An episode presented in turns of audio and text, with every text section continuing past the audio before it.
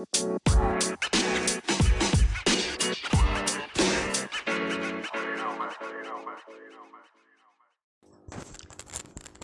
hai, ketemu lagi.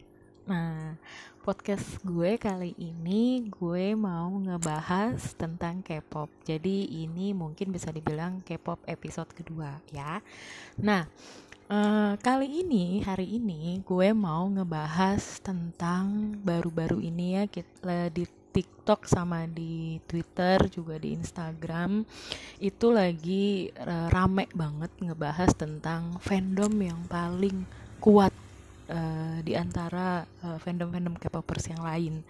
Nah, uh, kenapa gitu dibilang paling kuat? Uh, for your information, kalau yang nggak tahu fandom itu apa, jadi fanbase atau uh, basis uh, fans untuk idol-idol K-pop yang globally mendunia ya yang udah ngetop ke mana-mana baik di Korea atau di internasional. Nah si uh, fandom-fandom ini lagi rame dibicarain. Sebenarnya ini berawal dari uh, mungkin gue ya sebagai fandom dari EXO-L, EXO. Jadi ini sebenarnya imbas dari pembahasan tentang uh, mistreatnya SM Entertainment as Exos Agency kepada idolnya uh, dari cara protectionnya terus cara lawsuitnya sampai uh, promotion shownya gitu kan yang benar-benar minim. Padahal kalau semua orang tahu bahwa uh, SM Entertainment itu besar di era EXO Grow ketika EXO uh, launching album mereka yaitu Growl dan itu sampai dibilang the nation song. Nah, akhirnya muncullah banyak banget kan pembicaraan-pembicaraan sampai di Pan Cafe juga dan keluarlah uh, empat fandom ini sebagai fandom dengan mental yang paling kuat, tahan banting, ikatan yang paling kuat dan uh, ikatan kekeluargaannya juga strong between idol sama fansnya. Oke, okay.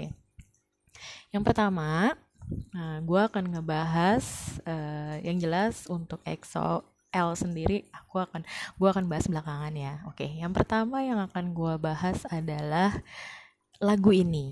Jadi nanti kalian dengerin lagunya dulu dan kalian akan tahu untuk K-popers pasti tahu fandom mereka tuh apa sih gitu kan didengerin dulu ya lagunya 사랑을 했다 우리가 만나 지우지 못할 추억이 됐다 볼만한 멜로드라마 괜찮은 결말 그거면 됐다 널 사랑했다 우리가 만든 love scenario 이젠 조명 꺼 지고 마지막 페이지를 넘기면 조용히 막을 내리죠 에이 괜찮지만은 않아 이별을 마주한다는 건 오늘이었던 우리의 어제 또는 내일이 없다는 건 아프긴 해도 더 끌었음 상처가 더 나니까 yeah, yeah, yeah. 넌 사랑했고 사랑받았으니 난 이걸로 됐어 yeah, yeah, yeah. 나 살아가면서 가끔씩 떠오를 기억 그 안에 네가 있다면 그거면 충분해. 사랑을 했다. 우리가 만나 지우지 못할 추억이 됐다. 볼만한 멜로드라마 괜찮은 결말 그거면 됐다. 널 사랑했다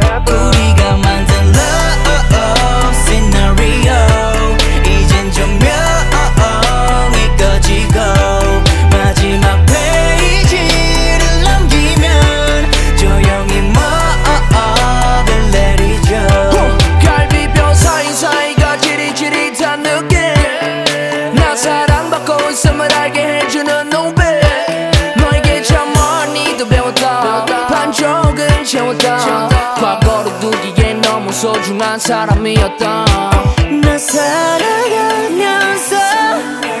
가끔씩 떠오를 기억. 그 안에 네가 있다면 그거면 충분해. 사랑을 했다 우리가 만나 지우지 못할 추억이 됐다 볼만한 멜로드라마 괜찮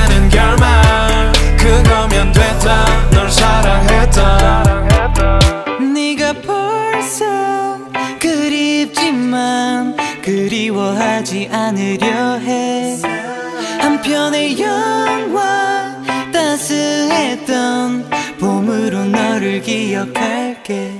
우리가 만든 love scenario. 이젠 조명이 꺼지고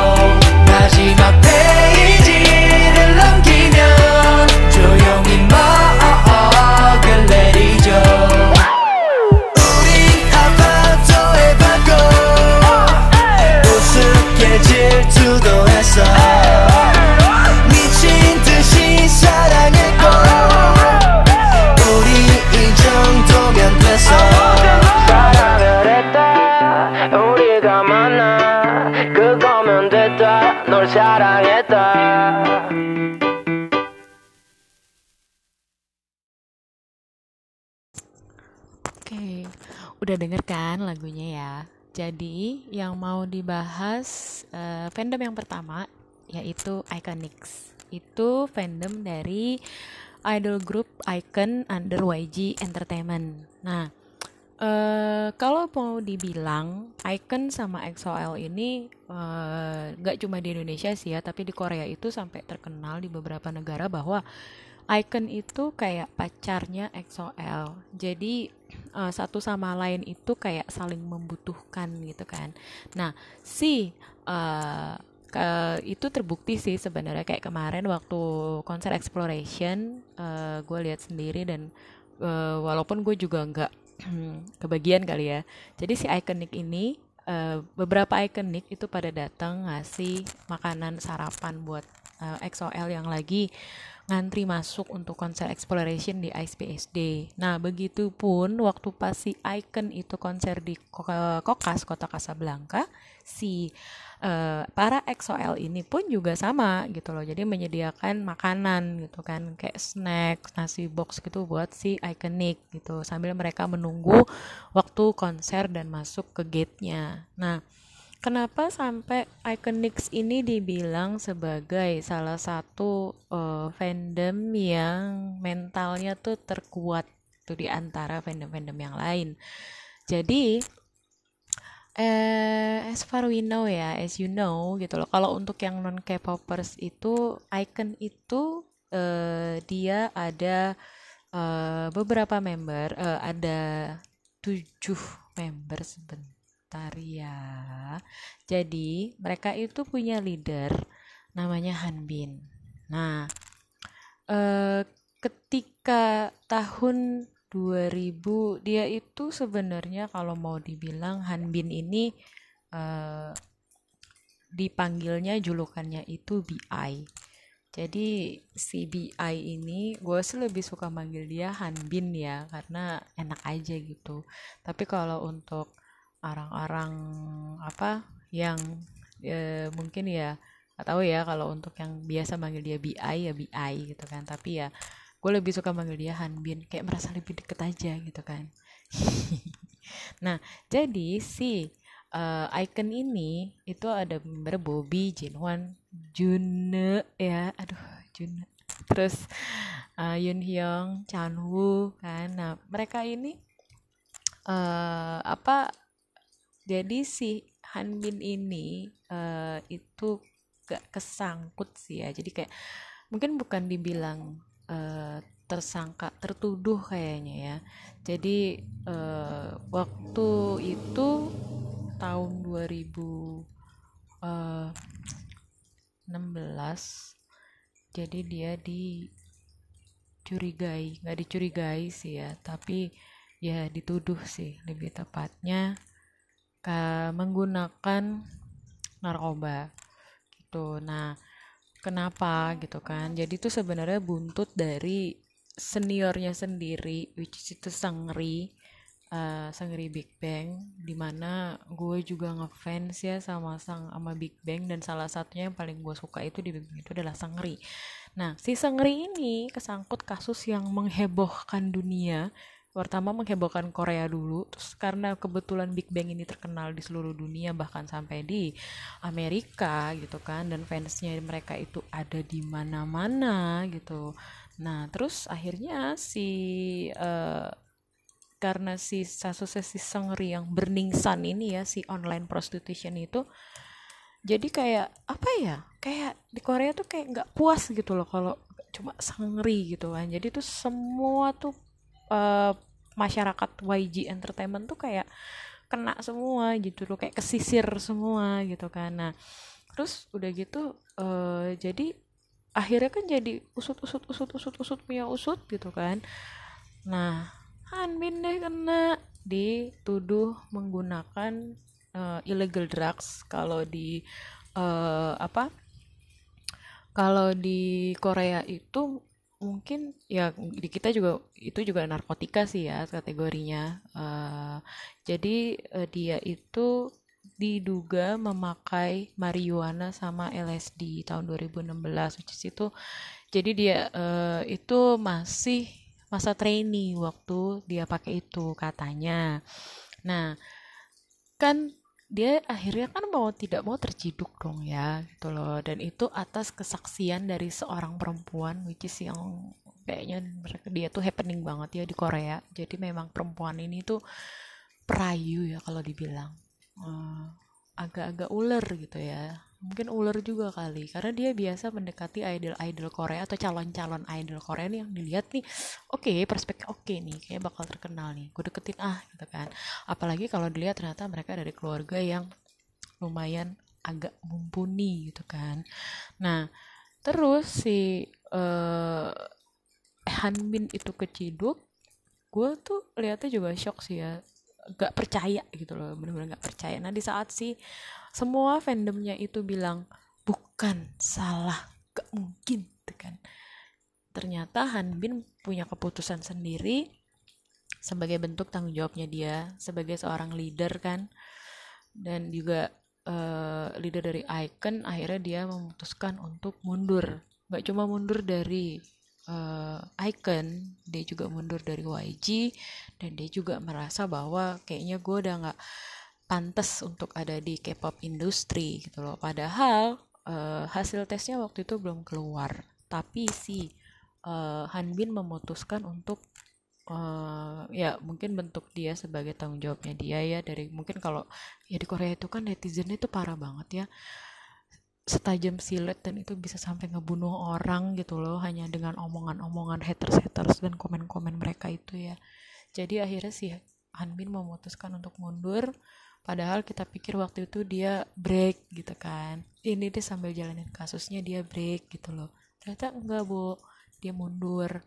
Nah terus udah gitu sebelum dia terkena kasus ini itu sebenarnya si foundernya YG sendiri itu yang Hyun Suk ya si CEO-nya itu pun sedang diproses gitu loh.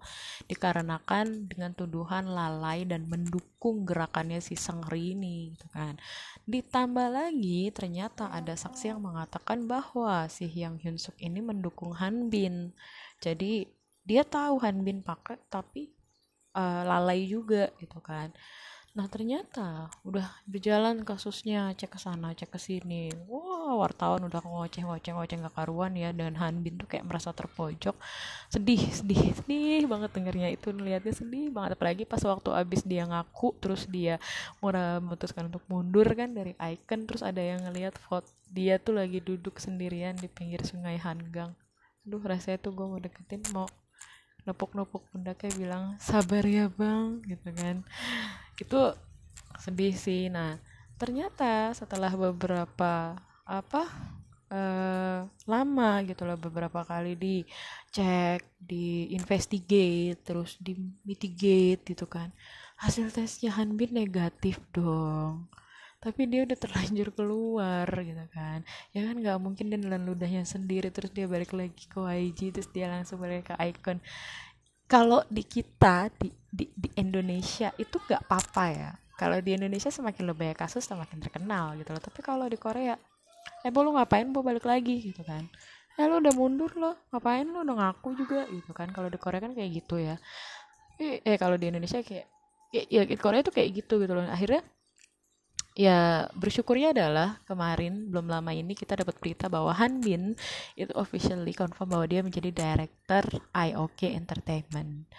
Nah, eh, setelah si Han Bin kena kasus itu kan juga memang si eh, ikonnya sendiri pun break agak agak kayak slowing down gitu kan aktivitasnya. Mereka hanya update di YouTube icon, V live-nya icon kayak gitu. Tapi nggak ada show atau comeback kayak gitu-gitu kan. Waktu itu sempat break. Sempat kesian sih ngelihat mereka tuh. Bahkan sampai sekarang mungkin gua rasa mereka kayak parno kali ya sama kayak social eh, distancing apa udah kayak covid ya.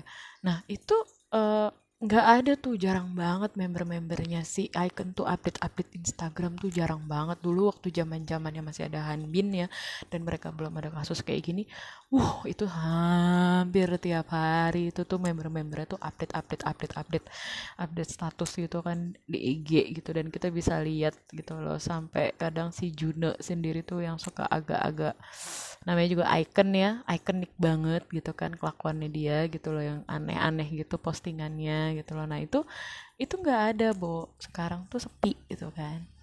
Makanya gue sih ya, berharapnya untuk ikonik ya stay strong tetap dukung ikonnya. Semoga ada keajaiban. Atau icon mungkin bisa hengkang dari YG masuk ke IOK tempatnya Hanbin terus gabung lagi jadi mungkin nggak icon atau jadi uh, itu IOK dibalik bisa jadi icon gitu kan.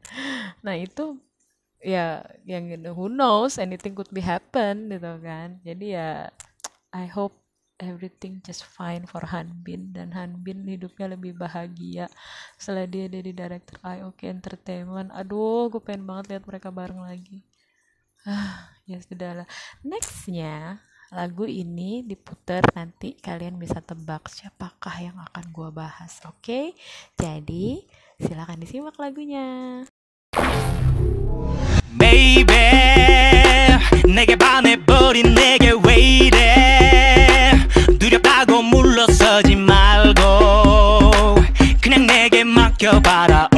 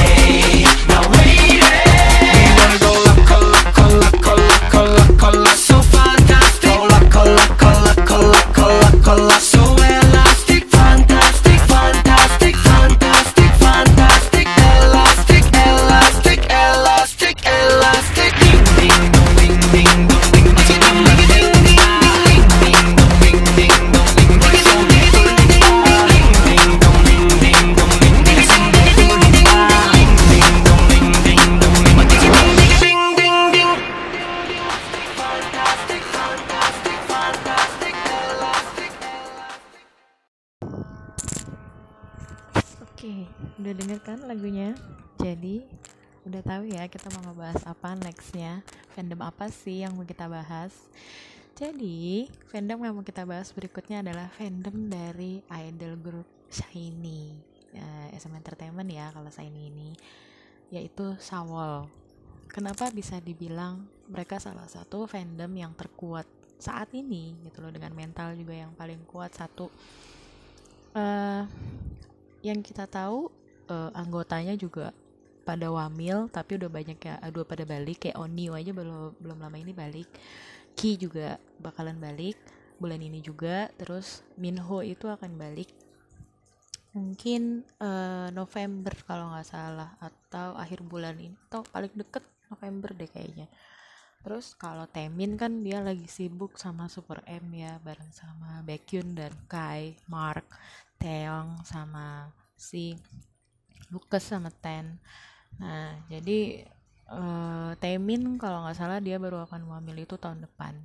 Nah, kenapa bisa dibilang Sawol ini merupakan salah satu fandom yang terkuat saat ini yaitu seperti yang kita tahu dan K-popers tahu, tapi kalau yang non K-popers mungkin gue bisa kasih tahu. Jadi salah satu member Shiny yaitu Kim Jong Hyun, dia adalah lead vocal dari Shiny. Shiny itu leadernya Onyu ya. Dia memutuskan untuk mengakhiri hidupnya itu di tanggal 18 Desember 2017. Jadi dia memutuskan mengakhiri hidupnya dengan briket batu bara yang ditaruh di atas kompornya dia itu di dalam apartemennya. Eh, kita sampai sekarang nggak ada yang tahu kenapa Jong Hyun ini memutuskan untuk mengakhiri hidupnya gitu kan suicide itu di tahun 2017 dan itu sangat sangat mengejutkan seluruh dunia dikarenakan Kim Jong Hyun ini salah satu member dari Shiny. Shiny itu di bawah SM Entertainment label. Di mana semua orang tahu SM Entertainment itu membayar idolnya itu dengan sangat mahal ya. Dan juga dengan eh, agensi yang juga agensi yang terkenal sangat mahal, terus konsernya di mana-mana, terus artisnya ngetop semua, semua artis SM itu global Hallyu Wave gitu kan. Tapi jadi nggak orang tuh nggak pernah kebayang karena banyak kan di Korea itu yang bunuh diri itu biasanya itu yang artis-artis yang memang dia nggak laku atau kena eh, sexual harassment atau bullying victims atau bisa jadi memang agensinya kecil tapi tuntutannya banyak itu juga ada. Makanya ketika Kim Jong Hyun memutuskan untuk mengakhiri hidupnya itu jujur sangat kaget. Dan di saat itu pula gue punya salah satu temen di kantor itu anak sawal. Waktu itu gue nggak tahu menau tiba-tiba dia jerit karena dia tahu gue SM stan kan gue lagi lewat di mejanya dia terus dia narik gue ke pojokan terus dia gemeter gitu badannya. Dia bilang mbak Kim Jong Hyun gak ada Kim Jong Hyun gak ada gitu kan. Terus gue shock dong. Dia tuh nangis di pojokan temen gue itu. Terus gue bilang kenapa? Ah masa sih? Gitu gue pikir bercanda kan. Gak mungkin gitu loh. Beneran mbak beneran mbak gitu. terus dikasih lihatlah beritanya. Buka dispatch terus buka tuh semua berita-berita di Korea gitu kan dan bener dong itu gue sebagai seorang SM stan ya shock setengah mati dan rasanya tuh ingin bertanya gitu dan berteriak why? Kenapa? gitu kenapa? gitu kan. Secara Jong Hyun ini terkenal memang orangnya sangat penyayang dan hampir seluruh SM family itu deket sama dia member EXO deket sama dia Red Velvet deket sama dia Girls Generation jangan ditanya Nah, terus Super Junior. apalagi gitu kan. karena eh, Kim Jong Hyun sendiri itu pernah menciptakan salah satu lagu buat si EXO dengan judul Playboy. Nah itu eh, mendadak ya lagu-lagu dia dan dia itu padahal Januari 2018 itu dia akan merilis album single barunya dia. Yang judulnya itu Pot itu kita mikir tuh langsung di situ kan. Oh my god lu bunuh diri tapi album lu tuh mau keluar Januari 2018 dan why gitu kan. Dan hampir semua lagu-lagu di Shiny itu adalah ciptaannya Jong Hyun. Nah, banyak banyak eh, banyak banget sih artis-artis SM juga yang eh, menikmati lagu-lagu ciptaannya Jong Hyun dan dapat jatah katakanlah kayak gitu. Salah satu artis di luar SM adalah dari YG Entertainment, Lee Hee. Nah, Lee Hee ini dia dapat lagu judulnya Breathe. Itu ke ciptaan dari Jong Hyun. Breathe ini juga eh, lagunya agak-agak suram ya. Jadi Jong Hyun ini tuh kayak eh, one of a kind di antara semua artis SM Entertainment yang yang tadi seperti gue bilang SM Entertainment itu tipikalnya tuh warnanya cerah pink putih segala macem. Tapi dia lebih memilih untuk menjadi dark corner. Dia itu selalu bilang bahwa dia adalah seorang mm, black dog.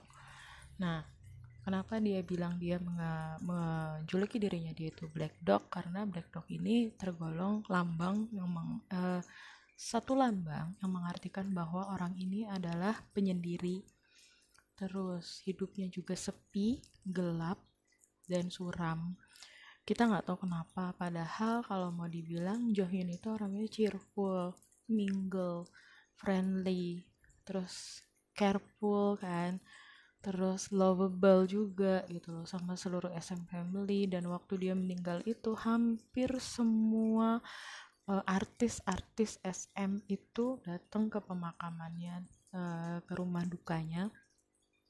Gue paling nggak bisa lihat ketika petinya itu akan masuk ke dalam mobil ya.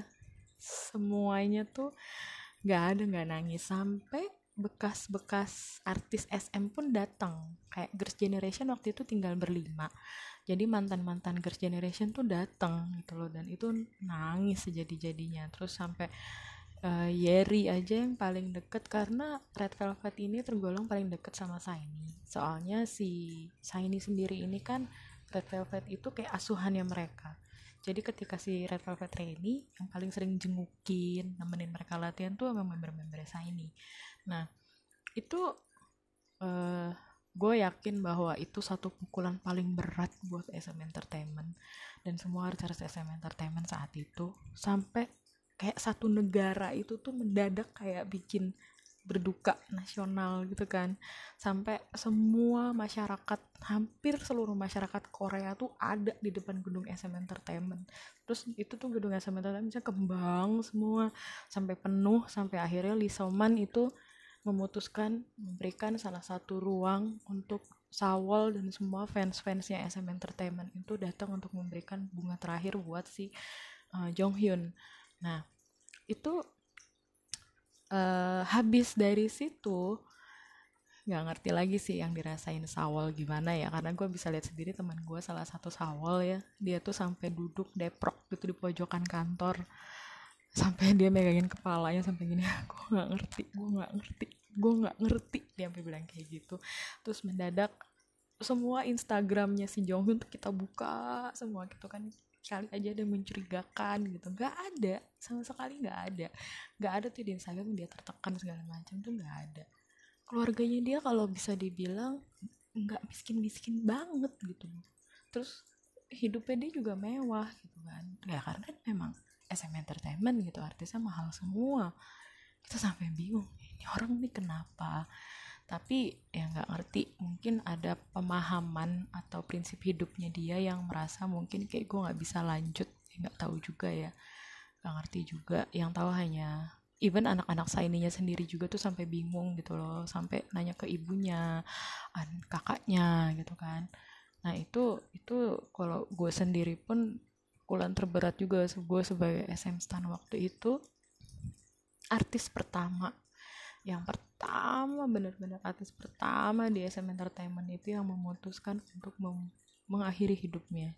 Karena sekeras-kerasnya SM Entertainment dengan trainee-nya mereka yang memang kalau kata orang tuh ketat banget ya Eh, dan mereka itu selektif banget dalam memilih idol-idolnya mereka. Anggap kata dalam hal satu dalam sekali audisi tuh mereka punya 100 trainee. Tapi dari 100 trainee itu mereka cuma bisa pilih 5 lah atau empat doang lah gitu kan. Yang menurut mereka mereka harus mencari orang-orang tuh yang memang multi talented either dalam dunia musik atau dalam dunia entertainment gitu kan. Nah itu tapi nggak sem- semua orang yang diperlakukan seperti itu nggak tahu kenapa juga nggak merasa dirugikan sama SM Entertainment. Karena juga banyak bekas-bekas trainee-nya SM Entertainment pun sekarang jadi artis besar di Korea. Salah satu contoh yang gue juga baru tahu adalah IU ya. Di JN si IU Mbak JN itu ternyata dia juga ex trainee SM Entertainment gitu gue juga baru tahu. Tapi dia nggak lama di SM karena dia memutuskan untuk keluar. Karena kalau lu udah masuk SM even lo lagi pendidikan lo harus memutuskan untuk tidak melanjutkan pendidikan lo. Karena SM Entertainment itu maunya semua orang itu total dalam trainingnya dia. Nanti kalau lo udah jadi artis boleh lo lanjutin. Kalau lo mau kuliah lagi silakan gitu kan. Nah selama lo bisa memanage waktu itu silakan gitu. tapi kalau lo terikat kontrak eksklusif itu lo akan sulit untuk membagi waktu. Biasanya SM akan meminta mereka untuk memilih jalan tunda dulu pendidikan lo lo masuk ke sini dulu kayak gitu. Nah itu eh, dan gue eh, gak lama abis si Jonghyun ini kan akhirnya banyak membernya Shiny memutuskan untuk wamil kan. Mereka mengeluarkan album baru dulu satu. Jadi setelah Jonghyun albumnya rilis di tahun 2018 setelah eh, kematiannya dia terus nggak lama Shiny juga merilis album juga baru. Terus habis gitu eh udah deh satu-satu deh tuh wamil tinggal Temin nih maknainya kan. Yang sekarang masih warawiri malah bergaul sama Baekhyun dan Kai EXO tuh makin gak bener kalau gue bilang sih. Eh, EXO tuh membawa bad influence kayak buat teman-teman SM nya nah udah dong akhirnya si Temin bukannya makin dewasa kayak gue melihat dia sekarang kayak makin bayi gitu makin muda makin muda makin muda gitu kan. Ini orang kenapa makin menjadi seperti bayi ya? Setidaknya Sawol sendiri bisa menikmati potongannya Shiny ya.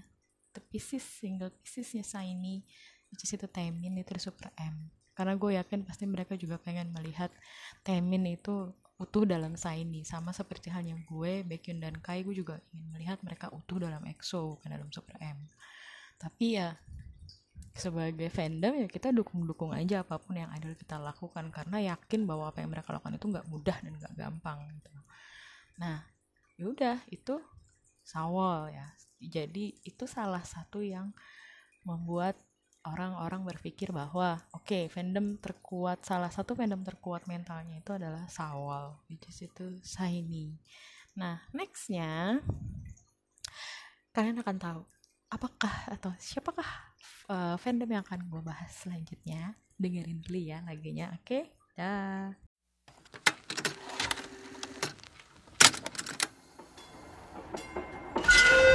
The feeling of this moment 널 위한 노래 부를게 My feeling is bright in the sky 너와 만든 기적 The feeling of this moment 순간의 감정 속에 몸을 맡겨 빛이 모여드는 이곳에.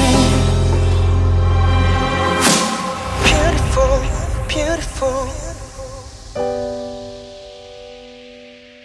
그리워 그리워.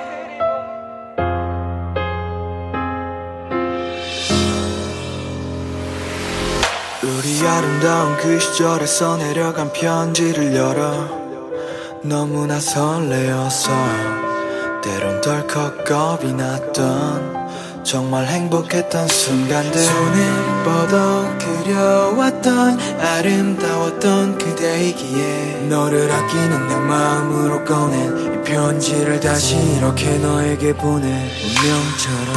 I miss you so much. 기다리고 있어 우리 공간. I miss you so much 이렇게 심장이 뛰는데 왜 난 몰랐을까? Beautiful, beautiful 누구보다 아름다웠으니까. 날 바라봐 널 향한 흘릴 때면 다시 돌아봐. Oh 그리워 그리워. 햇살처럼 빛난 하루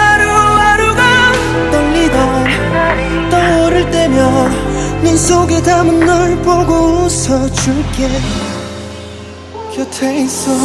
서로 통해 있는 우리의 마음. 설레임에 기다린 좋은 영화같이 계속 아름다워 하루 같은 영원함 속날 부르는 너의 목소리. 날 깨어나게 해. 다시 노래가 너에게 닿게.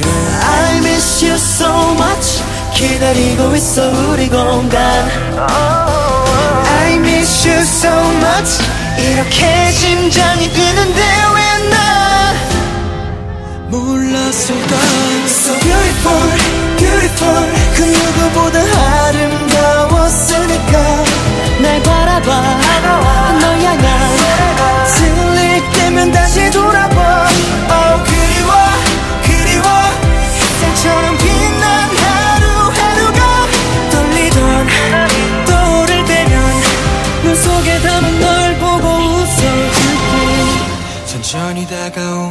그대 손잡고 더 멀리 함께 가고 싶어 baby. 그 시절 아름다웠던 모습을 하고 네 옆에 나타나고 싶어 스쳤던 시간들을 손끝으로 그려. 돌아가는 시계처럼 너의 곁을 느껴. 반짝이던 너 같은 너 아름다운 널 맘껏 안아보고 싶어. 꼭 다시 보고 싶어 널. Beautiful beautiful. 어디서든 늘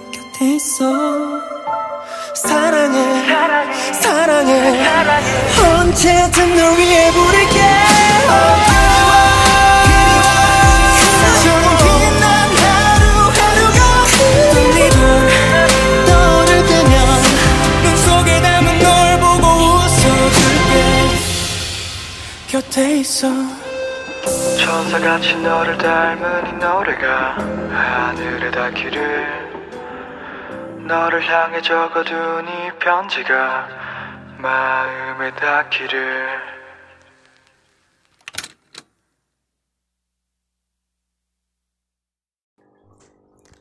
Oke, udah dengar tadi ya lagunya siapa? Jadi next fandom yang mau kita bahas itu adalah Wanable, yaitu dari K-pop idol group 101. Nah, 101 ini sebenarnya kalau mau dibilang mereka itu bukan fix group. Jadi mereka itu dibentuk dari eh, katakanlah kayak survival games atau survival eh, show yang di mana ada 100 eh, anak laki-laki di audisi live di waktu Mnet ya. Salah satu stasiun TV-nya yang kalau kita tayang itu di Indonesia itu TVN. Nah, itu dia memilih 11 member dari eh, eh, 100 orang eh, anak laki-laki yang datang ikutan untuk survival game ini yang dibilang Produce 101. Nah, yaitu tadi kenapa namanya akhirnya jadi 101 karena mereka terbentuk dari acara Produce 101. Nah, juara satunya itu adalah biasanya dibilang visual grupnya. Jadi juara satunya dari 101 ini yaitu si Kang Daniel ya. Nah, Kang Daniel sendiri aja sekarang mereka eh, dia lebih memilih untuk eh, punya agensi sendiri. Jadi dia nggak karena ya itu tadi nggak enaknya jadi juara satu mungkin itu kali ya orang udah keburu takut duluan kalau mau ngerekrut gitu takut mahal gitu kan. Jadi ya agak susah waktu itu si Kang Daniel dia tuh sempat kayak terkatung-katung gitu. Oke, jadi kenapa kita bisa bilang eh Wanable ini menjadi salah satu fandom yang dibilang itu sebagai fandom yang kuat mentalnya. Karena kalau mau dibilang ini yang dibilang ditinggal lagi sayang-sayangnya. Jadi karena si Produce 101 ini hanya kontrak 2 tahun gitu kan dan itu pun waktu itu sudah diperpanjang 2 tahun setengah eh, itu juga tidak bisa membuat mereka menjadi fix group. Akhirnya kalau sesuai kontrak yang ada mau tidak mau 101 ini dengan hype-nya mereka dan ngetopnya mereka yang mendunia ya sampai konser di mana-mana gitu kan termasuk di Indonesia akhirnya diputuskan bahwa kontraknya sudah habis dan mereka harus bubar jadi mereka resmi dibubarkan pada tanggal 31 Desember 2018 yang which is itu konser terakhir mereka itu dilaksanakan di Jakarta ya nah jadi Jakarta itu merupakan negara terakhir mereka konser sebagai one on one. Dan kalau nggak salah dua minggu kemudian atau tiga minggu kemudian mereka bikin kayak konser penutup di Korea. Dan semua orang hadir di situ bahkan artis-artis yang mendukung mereka juga ada nonton. Itu eh konser terakhir 31 Desember penutup tahun. Jadi mereka nutup tahun dengan konser mereka tapi juga di situ mereka membubarkan diri. Eh sedih ya gue nontonnya. Waktu itu kan disiarinnya eh, live kan ya di Mnet di TVN itu eh gue menangis juga sih sebenarnya. Ya bener sih kalau mau dibilang. Ditinggal lagi sayang sayangnya gitu kan. Jadi Kang Daniel ya kan terus si Lee Kwan Lin Park Ji Hoon Ong Seung Woo Hang Seung Won Park Bo Jin Lee Dewi kan eh Bae Jin Young Yoo Jin Sung dan Kim Jae Hwan, Wang Min Yoon, dan for your information juga semua member One on One ini sebelas sebelasnya ini tuh gak ada tuh yang gak laku. Even mereka udah bubar pun mereka tuh masih tetep happening gitu kan. Kayak si Lee Kuan Lin aja dia kan dari Cina ya dia di sana pun juga main drama terus juga nyanyi gitu kan ngisi acara. Ha Sung Won jadi solois Kim Jae Hwan jadi solois banyak banget soundtracknya. Lee Dewi punya band baru kan AB6 Oh Seung Woo jadi aktor ya kan dramanya sekarang kalau lo mau tahu More Than Friends ya itu lagi tayang. Eh Park Ji Hoon sendiri juga sama. Dia main drama. Waktu itu dramanya tentang Flower Matchmaker Biro Jodoh. Nah terus dia juga solois kan sekarang. Kang Daniel solois pokoknya hampir semua member One on One itu juga jadi solois dan jadi aktor juga main drama juga kan. Karena biasanya mereka cakep-cakep bu itu sebelah sebelah cakep semua bu gak ada yang jelek gue juga gak ngerti. Kang Daniel. Terus udah gitu ya yang ngetop tuh lagunya itu Nayana. Itu sebenarnya tim songnya dari Produce 101 kan. Nah itu sedih banget dan gue teman gue ada beberapa orang ikut konser yang 101 waktu itu. Dan ngeliat eh, reaksinya ya eh, waktu nonton itu dan pas penutupan konser. Bo itu satu stadion itu tuh gak ada yang gak nangis Bo. Nangis semua Bo. Dan mereka tuh sampai punya light sticknya sendiri dong. Se- sebuah grup temporary tapi mereka bisa punya light stick sendiri. Mereka bisa konser di stadion besar. Terus kalau yang nonton itu lebih bisa dari 20.000 ribu orang 15.000 ribu orang gitu kan. Dan tiket tiket konser mereka tuh terjual tuh kurang dari tuh tiga menitan dua menit jadi tuh udah habis gitu kan. Jadi kalau mau dibilang one on one itu tuh eh gue sih berharap sih ya eh, sama halnya seperti Icon tadi. Gue berharap bahwa setidaknya mereka ada musisi mereka kumpul lagi bareng jadi satu jadi satu grup lagi gitu kan. Seru sih kayaknya kalau ngeliat itu dan nyanyiin lagu-lagunya mereka gitu loh. Tapi ya berhubung karena itu tadi mereka juga eh, berawal dari survival eh, reality show. Jadi kan mereka juga berangkat dari manajemen yang berbeda-beda gitu loh akhirnya kalau misalkan dia mereka harus gabung mendalam satu grup mau tidak mau harus ada satu eh apa? Harus ada satu manajemen yang bisa mengcover mereka semua sebelas sebelasnya untuk acara mereka semua. Secara basically sekarang aja even mereka beda-beda manajemen dan mereka tidak tergabung dalam satu grup mereka juga sibuk semuanya dan acara mereka juga banyak gitu loh. Jadi kayaknya kalau mau dibikin jadi satu grup tuh kayaknya si satu agency itu akan repot ngurusin mereka bersebelas ini gitu kan. Makanya jadi eh gue nggak tahu ya apa yang terjadi dengan fandom mereka si Wanable ini tapi setahu gue sih mereka tetap mendukung sebelas sebelasnya jadi kayak mereka nggak pecah cuma jadi Wanable ini kayak mendukung semua aktivitas si sebelas membernya ini eh, setelah mereka dibubarkan. Dan eh, entah apakah mereka tetap menyebut diri mereka Wanable tapi kita di antara antara fandom-fandom lain sih mereka kita tetap menyebut mereka itu Wanable nah eh banyak banget sih eh, hal-hal yang mereka lalui juga. Karena kan mereka juga berangkat bukan dari siapa-siapa gitu kan. Namanya jadi survival game. Jadi mereka tuh benar-benar audisi dari orang-orang biasa bukan dari idol-idol tapi mereka tuh benar-benar orang trainee trainee-trainee yang di agensinya itu mereka tuh kayak naiknya tuh susah gitu nggak debut-debut gitu kan. Akhirnya mereka ikutlah si Produce 101 gitu loh. Nah begitu Produce 101 rilis terus satu persatu dipilih membernya dan jadilah 11 itu jadi 101 itu eh, di Korea sendiri pun si Kang Daniel aja tuh jadi national boyfriend waktu itu julukannya. Karena orangnya tuh diem gitu kan. Tapi eh, lucunya lagi adalah dia itu ternyata bukan orang barat dia asli dari Korea namanya Kang Daniel gitu. Dan dia nggak bisa bahasa Inggris. Lucu banget sih. Terus dia sangat sangat mengidolakan EXO. Jadi dulu ada acara namanya Dangerous Beyond the Blanket. Dan lucunya sore itu dia eh, mandi ya sambil diiringi lagu Coco Bopnya EXO. Siapa nyangka dia bakal sekamar sama Xiuminnya EXO jadi waktu dia tuh nggak tahu menau. Jadi semua tuh serba kejutan. Dalam satu rumah itu ada empat kamar. Dan eh, si Dekang Daniel sendiri yang cuma berbagi sharing room itu. Dan dia nggak tahu siapakah teman dia yang akan dalam satu kamar itu gitu kan. Ternyata pas udah tengah malam Xiumin baru datang. Di saat semua orang udah menghabiskan waktu di rumah itu Xiumin karena jadwalnya dia padat kan begitu dia buka pintu Kang Daniel tuh kayak eh, teng gitu kan. Kayak siapa ya ini bener gak sih? Gitu kan gue juga kalau jadi Kang Daniel juga sama sih. Coba bedanya Kang Daniel juga orang ngetop gitu kan. Sampai Xiumin aja bilang eh lu tuh artis loh. Lu tuh idol loh kata Xiumin nggak boleh kayak gitu dia bilang. Kita sama-sama idol kok dia bilang. Tapi si Daniel bilang enggak enggak. Saya bukan saya bukan idol dia selalu bilangnya gitu. Tapi si Xiumin apa ngeliat video-videonya Kang Daniel oh lu cakep ya.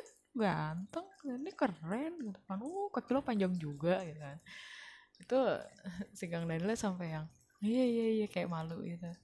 Itu be- apa sih menurut gue ya itu kenapa eh, Wanable itu menjadi salah satu yang dibilang fandom terkuat mental ya yaitu tadi.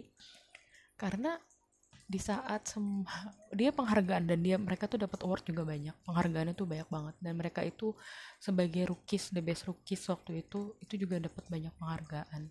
Jadi se- sebuah band yang cuma sementara tapi lu dapat award banyak ya. Terus lu konser tuh di mana-mana gitu di berbagai negara di belahan dunia lain gitu kan. Tapi bubar gitu hanya karena kontraknya habis cuy gitu dan mereka nggak bisa digabung gitu hanya karena mereka beda-beda manajemen dan beda-beda agensi nah itu sedih sih ya. Dan gue bener-bener asli kalau ngelihat updateannya anak-anak Wanable ya either di TikTok, Instagram, Twitter gitu ya. Masih banyak mereka yang I wish gitu kan. Mereka balik lagi atau iya gue ini juga pengen gitu.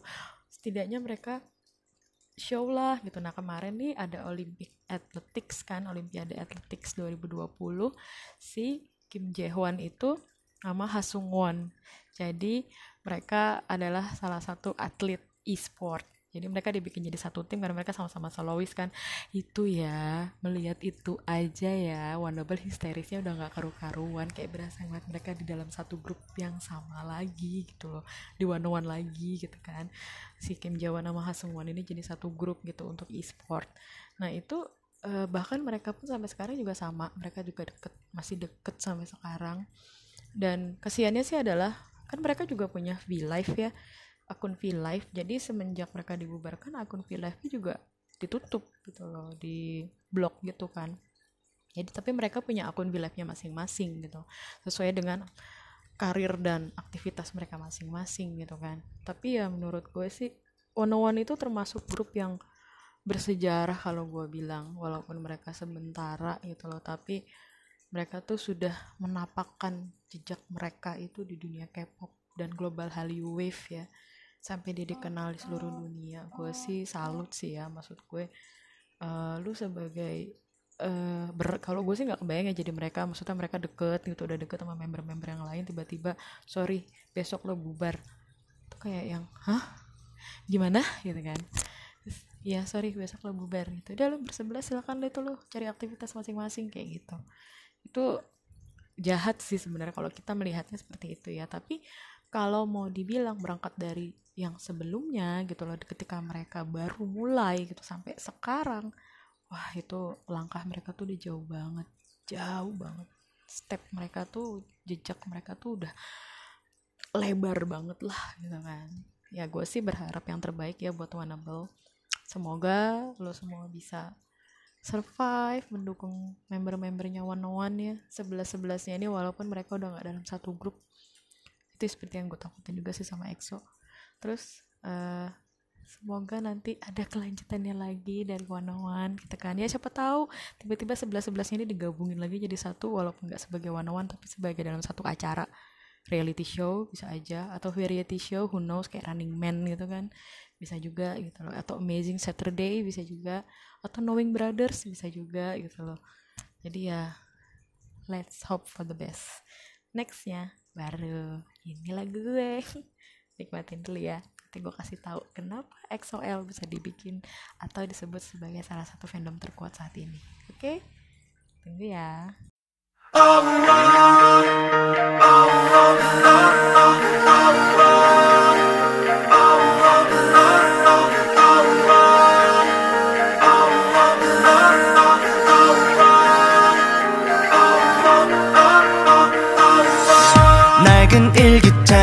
먼지를 털어내 문득 펼친 곳 그 속엔 해맑게 네가 있어. 아직 넌 그대로 여기 남아있어. 잊고 지냈던 그림이 떠올라. 작은 떨림이 내 몸에 샘솟아. 종석을 부리네. 그대로 돌아갈 수 없는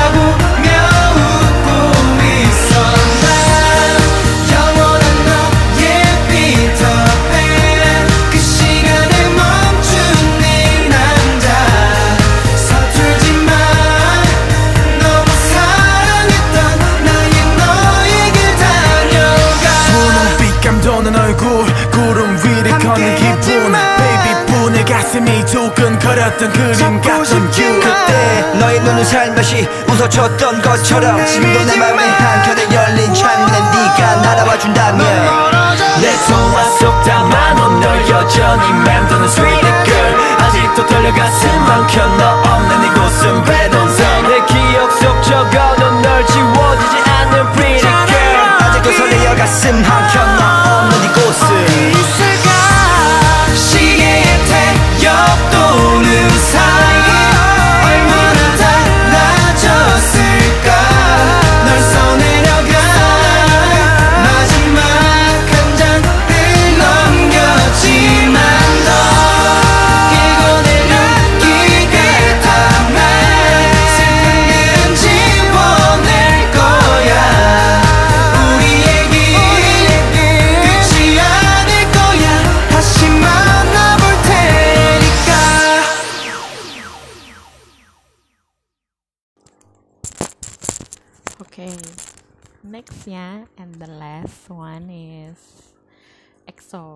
which is fandomnya itu EXO-L atau biasa disebut Aries ya, itu gue.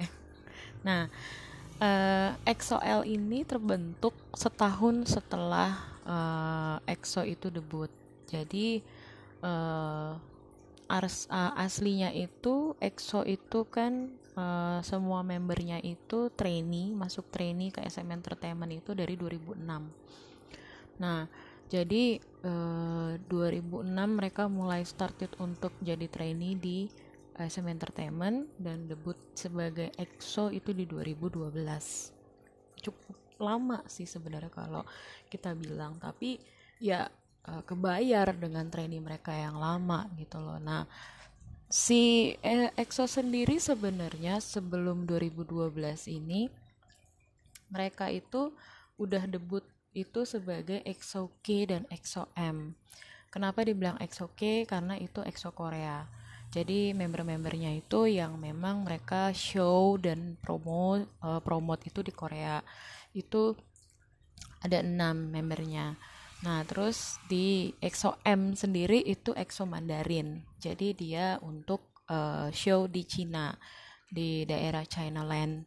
Dan itu juga sama ada enam. Jadi in total sebenarnya EXO terbentuk se- yaitu 12 orang.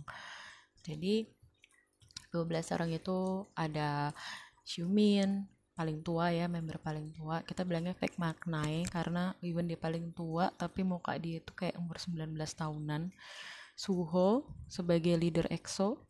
Lei eh, yang sekarang sibuk di Cina untuk promosi. Baekhyun itu yang sekarang dia sibuk untuk Super M dan juga solo Chen ini adalah soloist, the best soloistnya EXO yang EXO punya ya, dan dia dibilangnya the prince of soundtrack drama di Korea. Karena hampir semua drama-drama yang diisi sama dia soundtracknya pasti jadi ratingnya tinggi dan sukses. Chanyeol itu dia dia ini DJ-nya EXO ya, anak dugemnya EXO. Jadi eh, nggak ngerti deh, dia multi talented sebenarnya kalau mau dibilang. Multitasking kayaknya sih dia juga. Bisa ngecat bisa benerin listrik bisa bangun rumah bisa nyemen bisa nembok.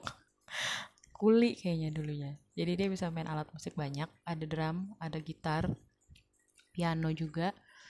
Terus dia sekarang kayaknya lagi pengen bisa main suling kayaknya nih orang. Terus entah apalah dia dia suka random gitu idenya. Terus ada Kyungsu atau Dio yang kita tahu drama dia juga banyak film dia juga banyak. Kai juga iya drama dia juga ada. Sehun ada juga dramanya. Dan sekarang dia lagi syuting film Pirates. Nah Baekhyun sendiri juga ada dramanya Scarlet. Nah eh, Scarlet Heart yang main sama IU sama Lee Jung Gi nah eh, hampir semua membernya EXO itu sebenarnya main drama. Dan mereka juga soloist gitu kan. Nah tiga member berikutnya ini adalah member yang keluar dari SM Entertainment. Yaitu tiga-tiga itu dari Cina Luhan, Chris sama Tao. Tapi mereka ini keluar bukan karena kemauan mereka juga gitu loh. Jadi mungkin karena kultur Cina dan kultur Korea yang berbeda gitu loh akhirnya mereka memutuskan untuk keluar. Lei sendirilah yang bertahan dari member-member yang Mandarin punya. Nah dengan mereka keluar eh, dengan mereka debut sebagai EXO banyak deh tuh semua brand-brand mahal itu yang ngebuntutin mereka gitu kan. Nato Republic lah Samsung lah sampai mereka juga jadi duta UNICEF Smile for You dari 2015 gitu kan. Kenapa sampai EXO-L itu dibilang eh, apa salah satu fandom yang terkuat? Satu karena ya itu tadi eh, tiga membernya itu keluar hengkang dari EXO Liluhan, Chris sama Tao di dalam satu tahun tiga kali berturut-turut. Eh, terus udah gitu itu kehilangan terbesar karena dia lagi naik-naiknya kan pertama debut pertama fansign banyak yang nggak tahu dan banyak yang nggak ngerti bahwa semua orang berpikirnya EXO itu dari agensi mahal. Ya jelas lah dia gampang terkenalnya. Padahal ya mereka itu waktu fansign pertama itu yang hadir cuma 10 orang. Dan itu pun juga di pinggir jalan mereka fansignnya tuh di trotoar terus udah gitu makan juga di trotoar gitu. Karena mereka juga nggak punya uang buat bayar gedung mahal. Karena SM Entertainment itu kesekalinya lu ngerilisin debut artis gitu kan. Apa pun yang terjadi sama artis itu budget dari artis itu ya gimana caranya mereka ngedapetin budget itu balik gitu kan. Anggap kata eh gue udah invest nih. Ya lu balikin ke gue dong dengan apa yang gue invest gitu kan. Dan itu nggak mudah. Nggak mudah banget gitu loh. Dan mereka butuh beberapa bulan untuk itu sampai eh, si Chanyol sendiri tuh bikin tulisan free hug di pinggir jalan supaya orang-orang mau meluk dia gitu kan. Mungkin kalau sekarang dia tulis free hug bisa tiga hari dia nggak kelar-kelar itu free hug di situ di pinggir jalan. Atau seminggu kayaknya dia nggak pulang-pulang nggak mandi kayaknya. Nah itu nggak ada sama sekali yang mau deketin. Karena menurut mereka siapa sih EXO gitu kan Nah, EXO-K itu ada Suho, ada Baekhyun, ada Chanyeol, ada di Kai sama Sehun. Jadi di Korea ada tuh khusus tuh teritorial Korea gitu kan.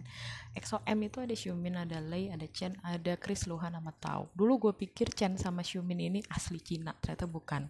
Orang Korea yang di trainee bisa berbahasa Mandarin secara fluently dan fasih banget gitu kan. Nah, terus akhirnya terus dia bikin subunit lagi nih. Setelah udah jadi EXO gede bikin subunit jadi CBX jadi Chen Baekhyun sama Xiumin dapat lagi terkenal lagi. Terus sekarang EXO SC yang lagi happening. EXO Sehun Chanyol. Nah itu kenapa dibilang udah Luhan Kris sama Tao keluar?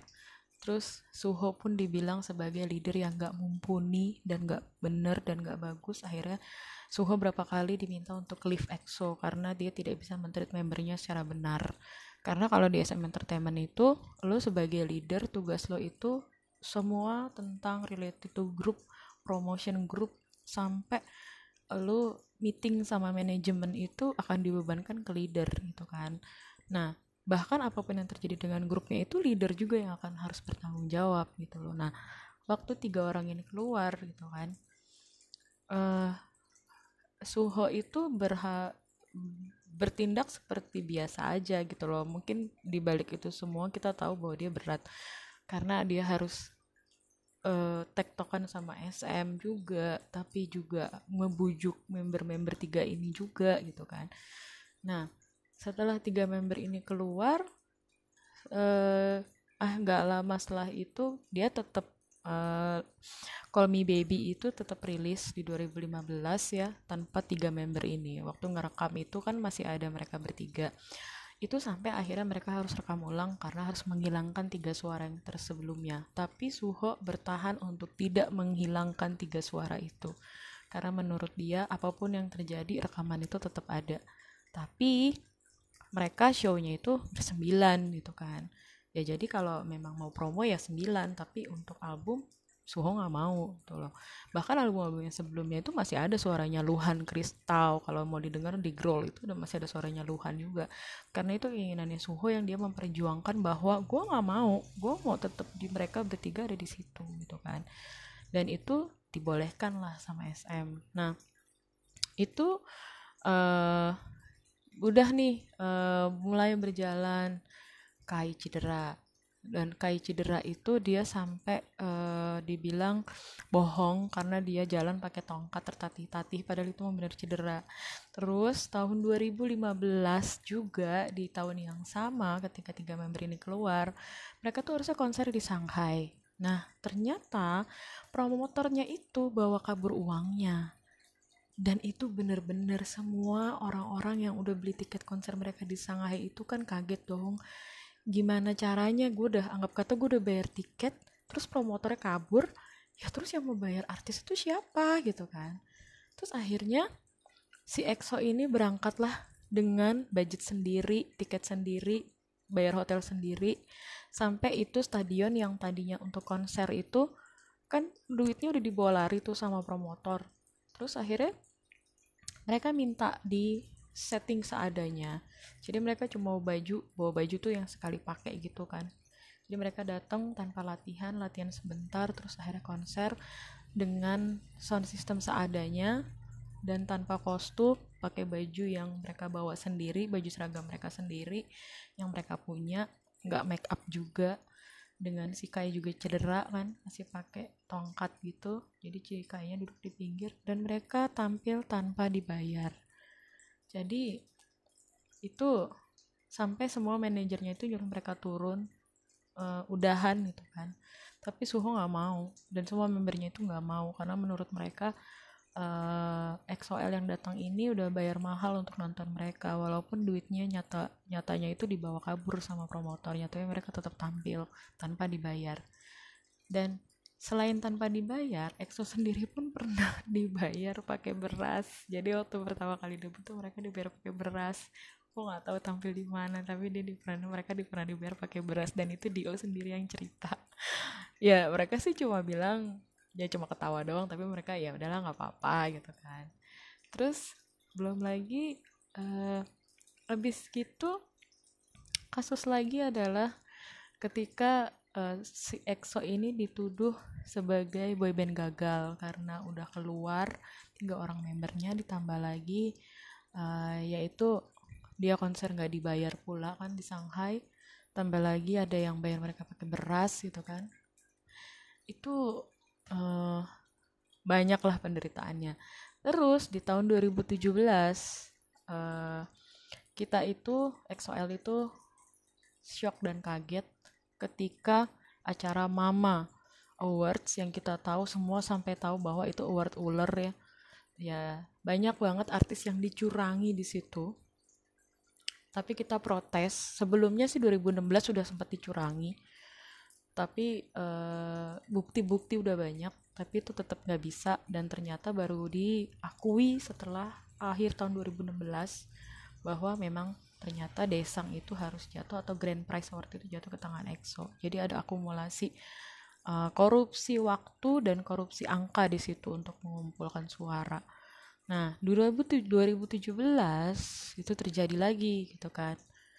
Jadi eh, itu benar-benar untuk favorit sampai desang sampai angka itu di websitenya itu di Mama Award itu EXO memang yang paling tinggi angkanya kita sampai nggak nggak tahu dan nggak bisa berpikir gitu kan kenapa gitu. Kok kok EXO nggak maju-maju nggak dapat award padahal di websitenya itu udah banyak banget awardnya gitu loh. Itu sampai bertanya-tanya gitu kan kenapa? Dan akhirnya begitu pas Song of the Year EXO dapet gitu the desang itu salah satu desang itu jatuh ke tangan EXO. Itu satu acara even gue pun nonton di TV itu live itu gue nangis. Gue nangis sampai pagi sih.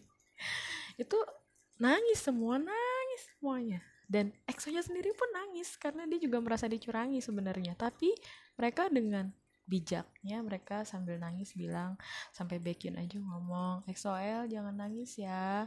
Udah ya kita udah dapet nih penghargaannya. Udah ya nggak apa-apa nggak apa-apa. Nih kita udah dapet nih desangnya. Kita udah dapet yang gede. Udah ya eh, istirahat ya. Jangan nangis lagi ya gitu kan. Istirahat Eh, terus dia bilang jaga kesehatan ya. Tahu tambah nangis coba. Terus eh, Chen juga bilang eh, ternyata setelah kita menghadiri award hari ini gue baru menyadari kata si Chen bahwa di dalam dunia musik itu tidak ada persaingan. Dia bilang gitu. Kita di sini semua berdiri untuk mengedepankan dan memajukan K-pop industri kata dia. Bukan untuk eh, EXO doang dia bilang. Itu EXO-nya udah ya ya udah nangis. Karena kita merasa bahwa ya udah idol kita juga menerima ya kita juga menerima gitu kan. Ya udahlah nggak apa-apa gitu. Walaupun pulang dengan kecewa kan hati sakit udahlah gitu loh. Dan dari situ dari Mama Award 2017 terus terus terus terus setiap award itu EXO nggak pernah dapet padahal notabene angkanya itu paling besar. Penjualan paling tinggi. Melon chartnya paling tinggi. Tapi tetap nggak akan dapet. Jadi nah Suho sebagai leadernya dia bilang bahwa udah nggak apa-apa kata dia. Kita udah dapat award banyak cukup dia bilang gitu. Kalian nggak usah perjuangkan itu kata Suho. Yang penting kita bareng-bareng yang penting kita sama-sama terus eh, kita terus jalan bareng-bareng kata Suho kalian sebagai EXO harus kuat. Dia bilang nggak apa-apa dia bilang gitu. Sekarang EXO juga nggak mentingin award kok. Yang penting EXO-L itu masih mau jalan sama kita masih mau sayang sama kita masih mau nerima kita apa adanya kata si Suho. Bahkan sampai nanti suatu saat ada acara musik terus kita hadir ternyata cuma ada satu light stick yang menyala di sana kata dia gak apa-apa kata Suho. Berarti gue masih punya satu XOL di sana yang mau nonton gue kata dia. Itu makin nangis gitu yang ada. Terus ya tambah mewek udah. Terus eh udah akhirnya sekarang kalau ada acara award atau ada acara voting atau apa pun ya udah XOL tuh kayak yang ya udahlah semampunya kita nggak apa-apa. Sebisanya kita dapat syukur nggak? Ya udah. Jadi itu kita kayak udah nating tulus aja sekarang karena dari suhunya sendiri juga seperti itu. Nah itu masalah award.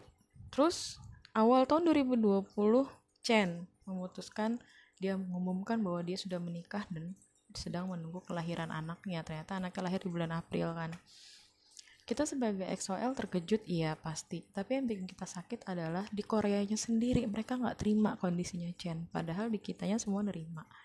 Tapi ya mau gimana lagi? Sampai ada kelompok antis itu mereka bikin donasi untuk menyewa pengacara supaya Chen itu keluar dari EXO ya sebagai XOL di seluruh dunia eh, akhirnya kita balesin dengan cara donasi lagi dengan balik lagi. Dan akhirnya si antis ini pun atau si haters ini kayak ketampar gitu kan dengan niatnya mereka mengeluarkan Chen dari EXO ketika Chen kemarin ulang tahun di akhir bulan September.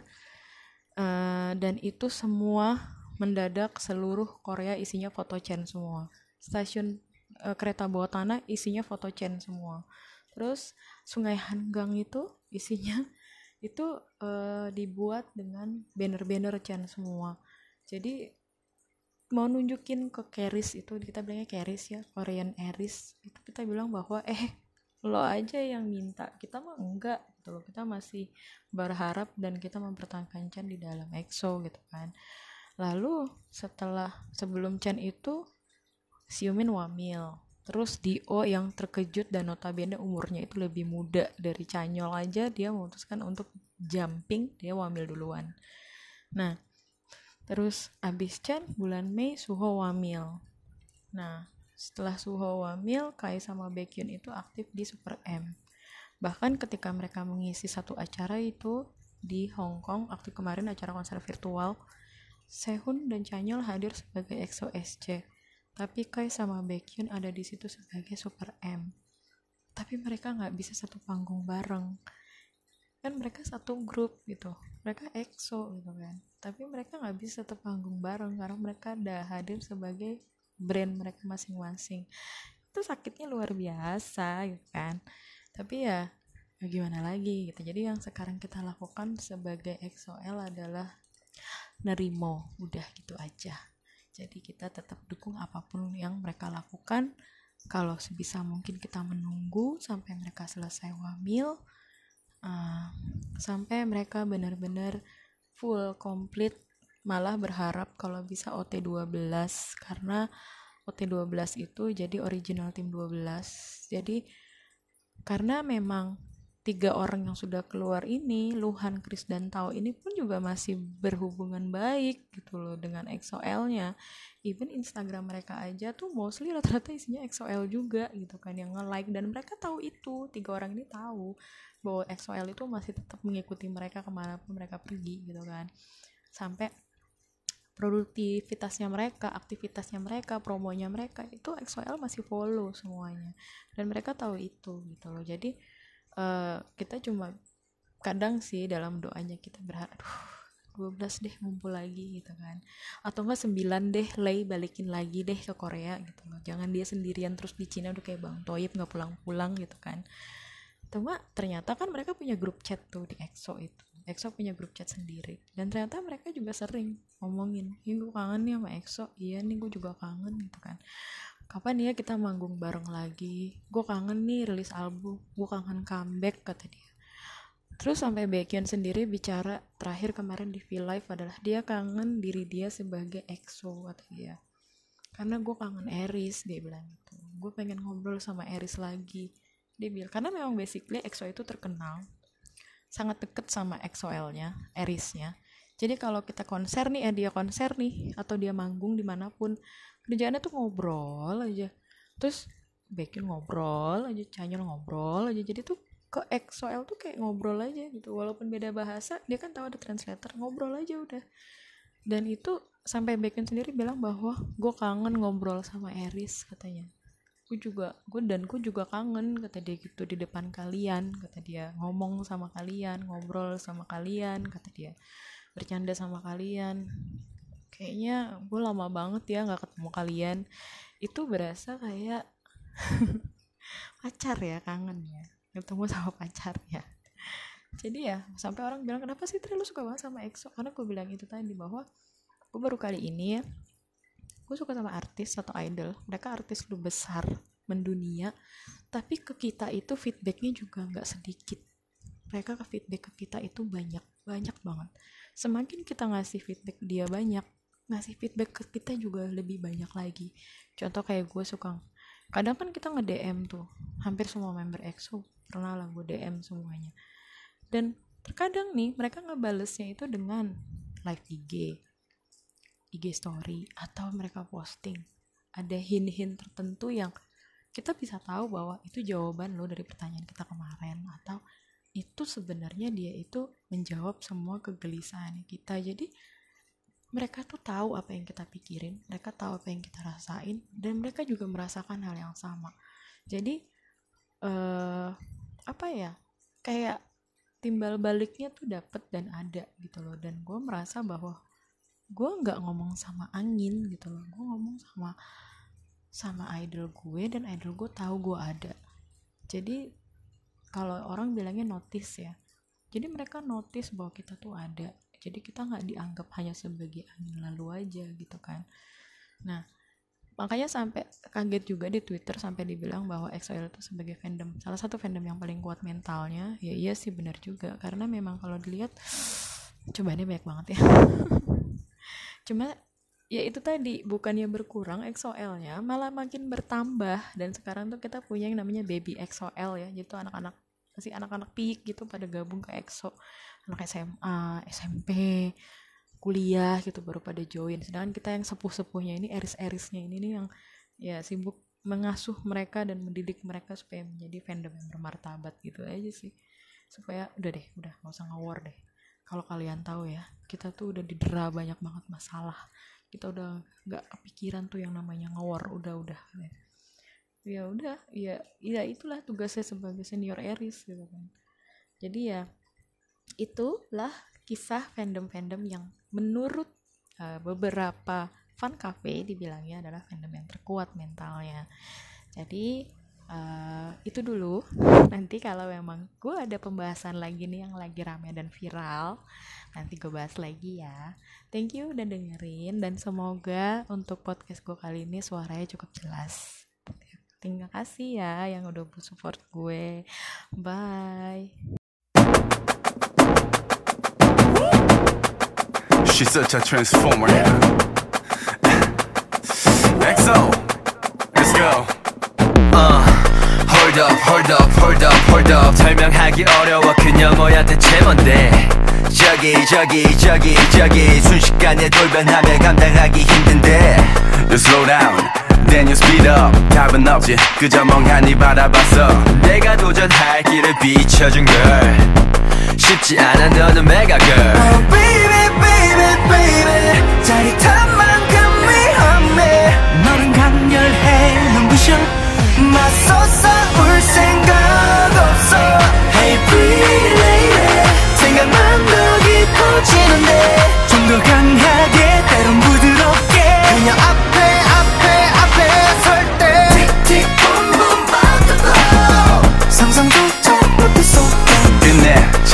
하는 좋은 나의 owner.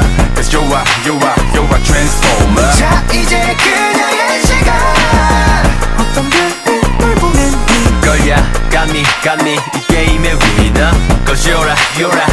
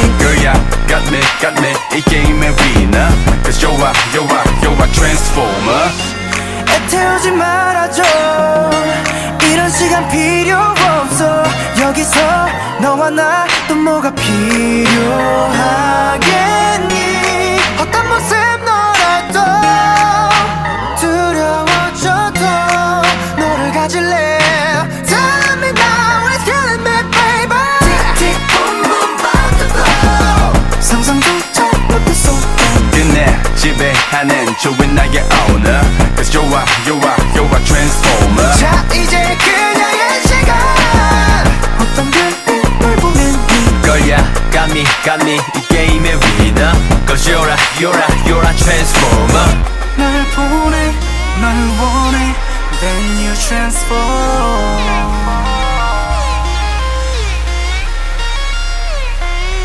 나를 나를 느끼니? Are you gonna transform?